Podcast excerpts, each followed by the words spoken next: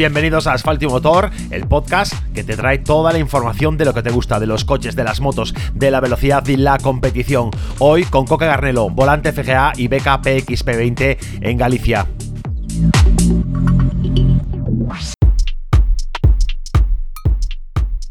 El sábado del pasado fin de semana se disputó la prueba decisiva del Campeonato Gallego de Rallys, título que por cuarta vez consecutiva consigue Víctor Senra. Pero en competición se juegan más categorías y una de ellas será la del título Volante FGA y la beca PXP20. Y el fin de semana se adjudicó ambos premios Jorge Garnelo Fernández, que es nuestro invitado de hoy en Asfalto y Motor.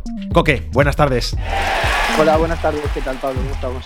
Bueno, y eres un, piloto joven que lleva cinco años en el mundo de la competición del motor. Comenzaste en el karting un par de años y después pasas a la Copa Marbella, que sin duda, como dice nuestro amigo José Calvar, es la mejor escuela de pilotos que hay. Sí, sí, sin duda. Yo creo que a todo el mundo, vamos, que quiere iniciarse en el mundo de los rallies es lo primero que le recomiendo porque para mí fue una experiencia buenísima, aprendí muchísimo y, y al final pues de eso se trata, de gastar poco, aprender mucho para luego estar más preparado para, para afrontar retos mayores o coches de, de más potencia. bueno, es, es, una forma buena de empezar. Luego, luego ya fuiste eh, por, por, tres años ahora, con esta temporada, con toda esta temporada, fuiste ya al tercer año que competías en el Volante FGA, ya te ibas un poquito más serio. Empezaste con un. El primer coche que tuviste no fue. Con un saxo. Con un saxo, ¿no? No, fue, fue, un saxo, sí. Pues pasaste el Peugeot y, y tres años en Volante FGA, que ya era sí o sí el objetivo final de esta temporada, no había más opción. Sí, sí, para nosotros no, no había más opción. Aparte era nuestro último año ya para poder optar a la, a la, beca, porque el año que viene ya por edad ya no entraríamos, entonces era, era todo nada este año. Y después de llevar ya, pues eso, tres años intentándolo, aunque bueno, el primero fue un poco de toma de contacto, porque aparte de eso competíamos contra Daniel Verdomar y, y Jorge Cajiao, que eran dos pilotos que estaban a otro nivel, obviamente, y con los cuales sabíamos que no podíamos pelear de tú a tú para poder ganar el campeonato final de temporada. Pero bueno, aún así siempre tuvimos pues ahí el objetivo de intentar hacer lo mejor posible y ya el segundo año sí que nos marcamos el objetivo ya de ganar, pero este ya era o ganamos o ganamos porque si no ya se nos acaba la, la, la oportunidad, claro. Oye, ¿sabes lo que estaba pensando? Que hablas de Verdomás, de, de Cajiao, que son, que son ya dos grandes de, del automovilismo en Galicia.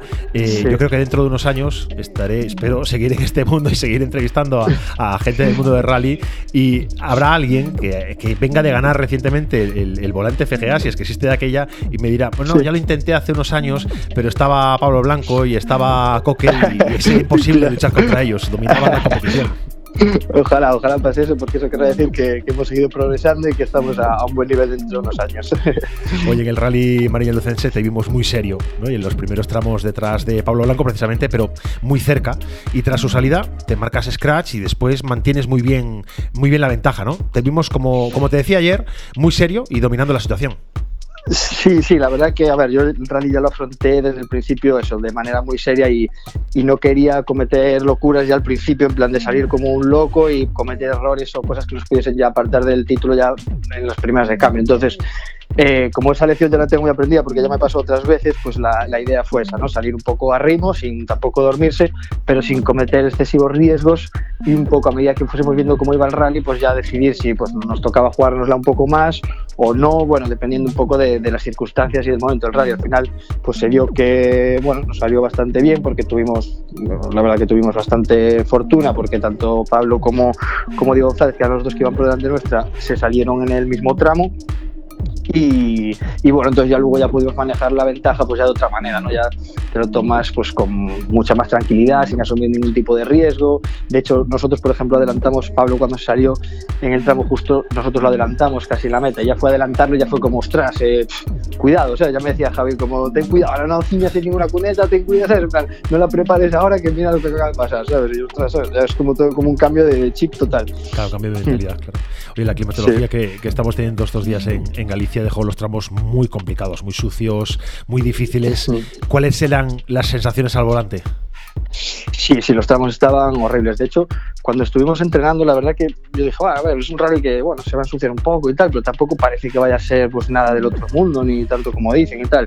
Uf, pero luego que va, cuando llegamos al primer tramo el, el sábado por la mañana, eso era uf, un barrizal, peligrosísimo todo, montón de sitios súper delicados y bueno, nosotros la verdad que la sensación con el coche buenísima porque, no sé, nuestro coche la verdad que, bueno, yo eh, en rally de, de, Noya también era la, última vez que había corrido con el coche así en, estas, este tipo de condiciones, la, la, verdad que también se nos dio muy bien y la verdad que me siento súper cómodo eh, con este coche en estas condiciones, pero, pero bueno, era un rally complicado, había muchos sitios en los que eh, cometías un error y, abandonabas y, y era muy fácil que sucediese, entonces bueno, por eso también lo tomamos con bastante cautela al principio.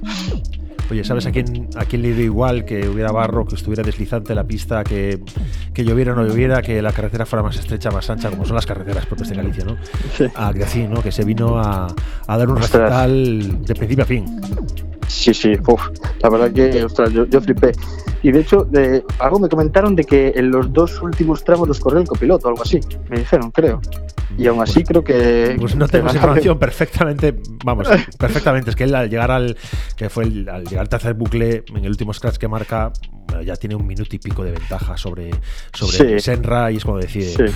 hay que bajar un poquito. Sí. Un poquito tampoco, ¿eh? No cederla, no ceder más No, que un no, poquito, claro. cedió 15 segundos, creo, no sé, no, hablo ahora un poco de memoria, pero sí, recital, es la coña que el meme que se vio en redes sociales estos días, ¿no? Dice, corrió como el panadero en la C15 que lleva 15 años, 20 años repartiendo pan por, por, la- por toda la provincia de Lugo.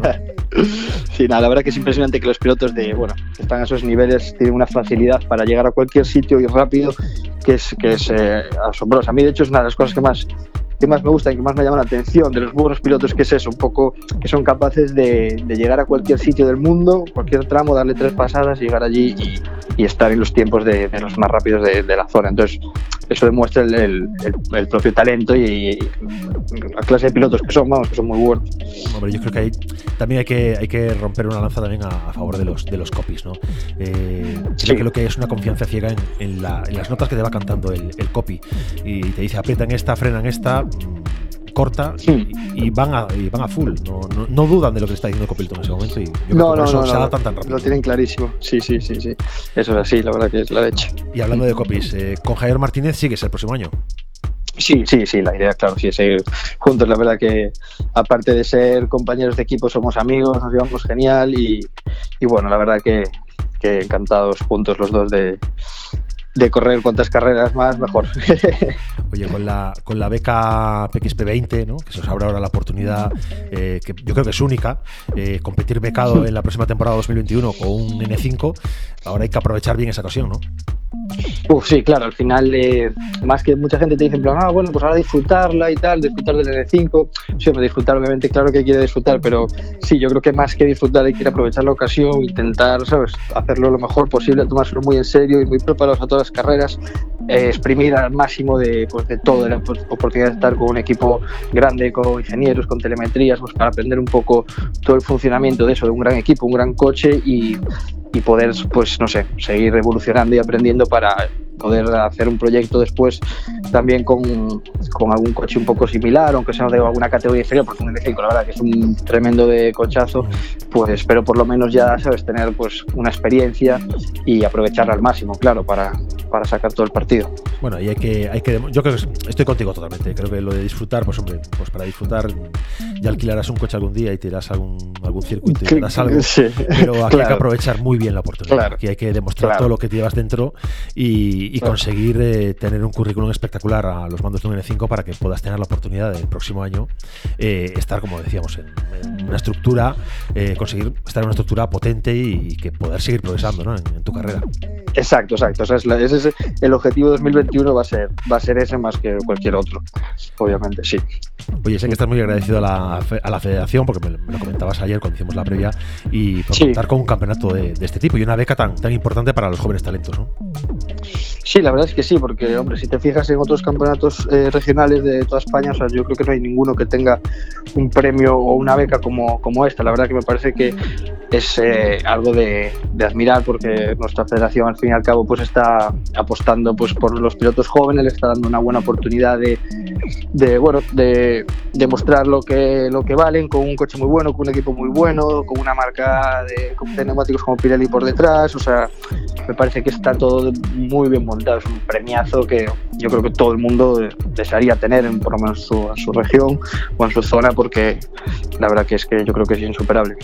Oye, me comentabas ayer también eh, que tú le debes mucho también a, a Álvaro Uñiz Mora. Mora, que es un, gran conocido en Galicia, es bueno, yo creo que todo el mundo en Galicia es fan de eh, fan de su estilo y de, y de su de, ser tan directo, ¿no? Dentro y fuera de la pista, y, que con él has tenido muy buena relación siempre. Sí, sí, a mí Álvaro, bueno, ha sido el que el que me ha enseñado todo, he sido como su pupilo durante todos estos años y, y, la verdad que bueno, yo vamos, es para mí es mi, mi ídolo dentro de, del panorama así de, pilotos como podemos decir mortales, porque luego están esos los tipos Loeb o, o Carlos Sainz, todo esto, pero bueno, dentro del panorama así nacional y eso, pues siempre, siempre ha sido mi referente, me ha ayudado muchísimo desde que empecé, vamos, eh, siempre en todo, siempre apoyándome y enseñándome todo lo que sabe. también yo creo que por eso he conseguido avanzar así rápido, dar buenos pasos, porque yo, por ejemplo, al principio, pues mi idea a lo mejor era ya empezar directamente en rallies, pero ella me dijo, no, vamos a empezar en karting, haces un par de años de karting para coger base, experiencia, y eso me vino muy bien después, ¿eh? entonces como que me fue facilitando mucho el camino, porque yo también empecé un poco tarde, entonces dar los pasos correctos es muy importante para no estancarte, no quedarte atrás o, ¿sabes? Sí. Entonces, no, me ayudó. No tienes, el, recorrido que puede tener un chaval que esté con, pues, con 8 o 9 años empezando con karting y va pasando todas las categorías hasta llegar a, la máxima del karting, después se pasa un coche. Tú necesitas tener unos pasos muy marcados y muy claros. Claro, exacto. Entonces eso, pues ahí él, pues con a, partir de su experiencia, de sus propios errores, pues ya me fue diciendo a mí para que no fuese cometiendo los mismos, que algunos aún así los fui cometiendo igual, pero porque soy un poco cabezón, pero bueno, aún, al final, pues bueno, salió todo, todo más o menos bien y aprendí, bueno, muchísimo con él y sigo aprendiendo, de hecho, y, y nada, súper, súper agradecido porque sin él yo creo que no hubiese llegado hasta aquí de esta manera ni de broma, vamos. Bueno, es importante ser agradecido y es, es genial este, este, yo creo que pequeño homenaje, ¿no? De, de su figura, porque, hombre, eh, creo que lo merece hablamos no hace, no hace demasiado tiempo, dentro de, esta temporada hablamos con, con Mora en, este programa y la verdad es que es estupendo siempre contar con él porque es, como digo, es muy directo, muy claro y no se, no se, no se guarda nada. Y, sabe muchísimo, sabe, muchísimo, porque hay muchos pilotos que saben hacer muchas cosas en la pista y que son muy buenos, muy espectaculares, lo que quieras, pero luego se bajan del coche y no tienen ni idea de, de, cómo arreglarlo, de cómo configurarlo, cómo tal. Y Álvaro, vamos, que sabe absolutamente de todo, le encanta, todo lo, lo estudia al milímetro, quiere entender el porqué de cada cosa y tal. Y a mí un poco también me, me, me obligó a hacer un poco lo mismo, ¿sabes? A mí me, obligaba a currar a mí mi propio coche, no me dejaba tener mecánicos en el car igual, ¿sabes? Un poco pues por eso, para que aprendiese todas las piezas, todos los componentes, cómo funcionan, por qué hacen esto, por qué lo otro, para luego tú saber, ¿sabes? Averiguar cosas o mejorar el coche, el carro, lo que sea, ¿sabes? Y eso, pues la verdad que me ayudó muchísimo. Bueno, yo creo que es, yo creo que es importante. Luego hay, hay gente que le sorprenden imágenes como este fin de semana en eh, pues ver a Monarri eh, debajo del coche, ¿no? Tocando el coche él directamente. Y dice, pues oye, es normal, pues está bien, no hay que sorprenderse tanto. Está muy bien que un piloto, aunque llegue ya a un nivel, pues oye, que, que empieza a ser importante, como, como, como Monarri, pues. Joder, brincarte las manos y no, no tanto por solidaridad con tu equipo, sino también por saber cómo funcionan las cosas, ¿no? No, claro, y porque también el día de mañana te salva de, de, un problema de un abandono, un rally. Yo, bueno, si ves, hay pilotos del mundial que también se les ve muchas veces debajo del coche, intentando, mm. bueno, siempre llevamos herramientas y, y claro, porque al final un rally es que te puede pasar cualquier cosa en cualquier momento y, hombre, si sabes cuatro cosas, o por lo menos tienes un poco de nociones de mecánica, de cómo funciona tu coche, pues a lo mejor puedes sacar, salir de un apuro y, acabar la carrera, que de otra forma pues te quedarías ahí tirado y abandonarías. Mira, más, más que un apuro, te voy a poner un ejemplo, que es un amigo de este programa, eh, que de mecánica, de mecánica sabe mucho, que es José Calvar, que, es ahí emperrado con el Marbella, creo que va a ser el último que fue el, último año del Marbella este, no, no, lo tengo claro, tengo que hablar con él todavía, pero sus conocimientos es, es, un espectáculo, Calvar con el Marbella es, un espectáculo, es un este, espectáculo. Tú no lo has visto en directo este fin de semana porque estabas compitiendo en la María Lucense, pero en Jarama eh, hay momentos que iba con el coche en dos ruedas. Sí, sí, no, es una pasada. Yo, de hecho, yo corrí contra él, cuando yo corría con el Marbella, corría contra él también. Pues decir que él, pues, sus conocimientos que tiene de mecánica, que son muy potentes, pues le llevaron el año pasado a irse con, con Maña eh, al Dakar. Mañana estaba ah, eso sí, un que fuera al mismo tiempo asistente, porque no podía ir con asistencia, porque el dinero daba para pagar la inscripción del coche y para pagar el coche y poco más. Y, se fue como copiloto asistente. Y oye, vivir el Dakar es una, una locura.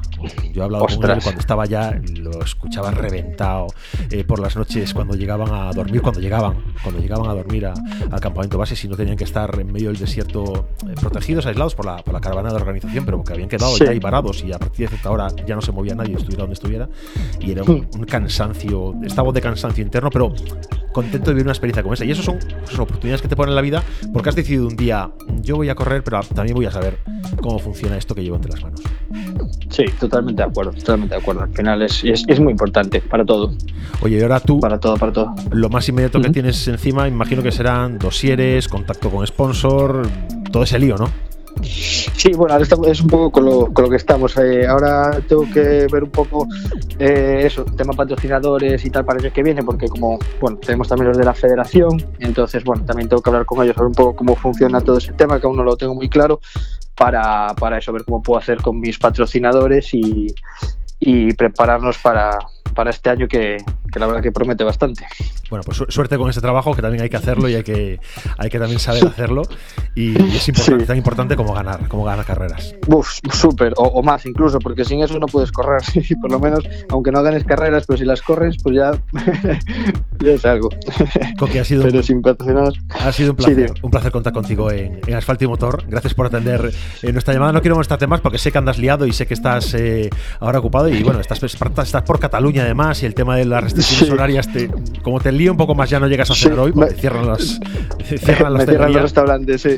Correcto, sí, pero bueno, quería tener este momento contigo porque es un realmente es un momento importante en tu carrera, puede ser un punto de inflexión muy potente que espero que aproveches y, y, el próximo año, cuando volvamos a hablar o, cuando sea que volvamos a hablar, sea para seguir celebrando títulos. Ojalá, ojalá. Pues sí, pues muchas gracias. pues muchísimas gracias a, vosotros y un saludo, un saludo muy grande a todos. Hasta luego. Un abrazo. Y tú, si quieres seguir informado, ya sabes lo que tienes que hacer. Tienes que entrar en asfaltoymotor.com. Ahí podrás leer con detenimiento toda la información que te vamos ofreciendo en este podcast o seguirnos en redes sociales. Búscanos como Asfalto y Motor en Facebook, en Instagram o en Twitter. Y día a día actualizamos información del mundo del motor. Ya sabes, de lo que nos gusta, los coches, las motos, la competición.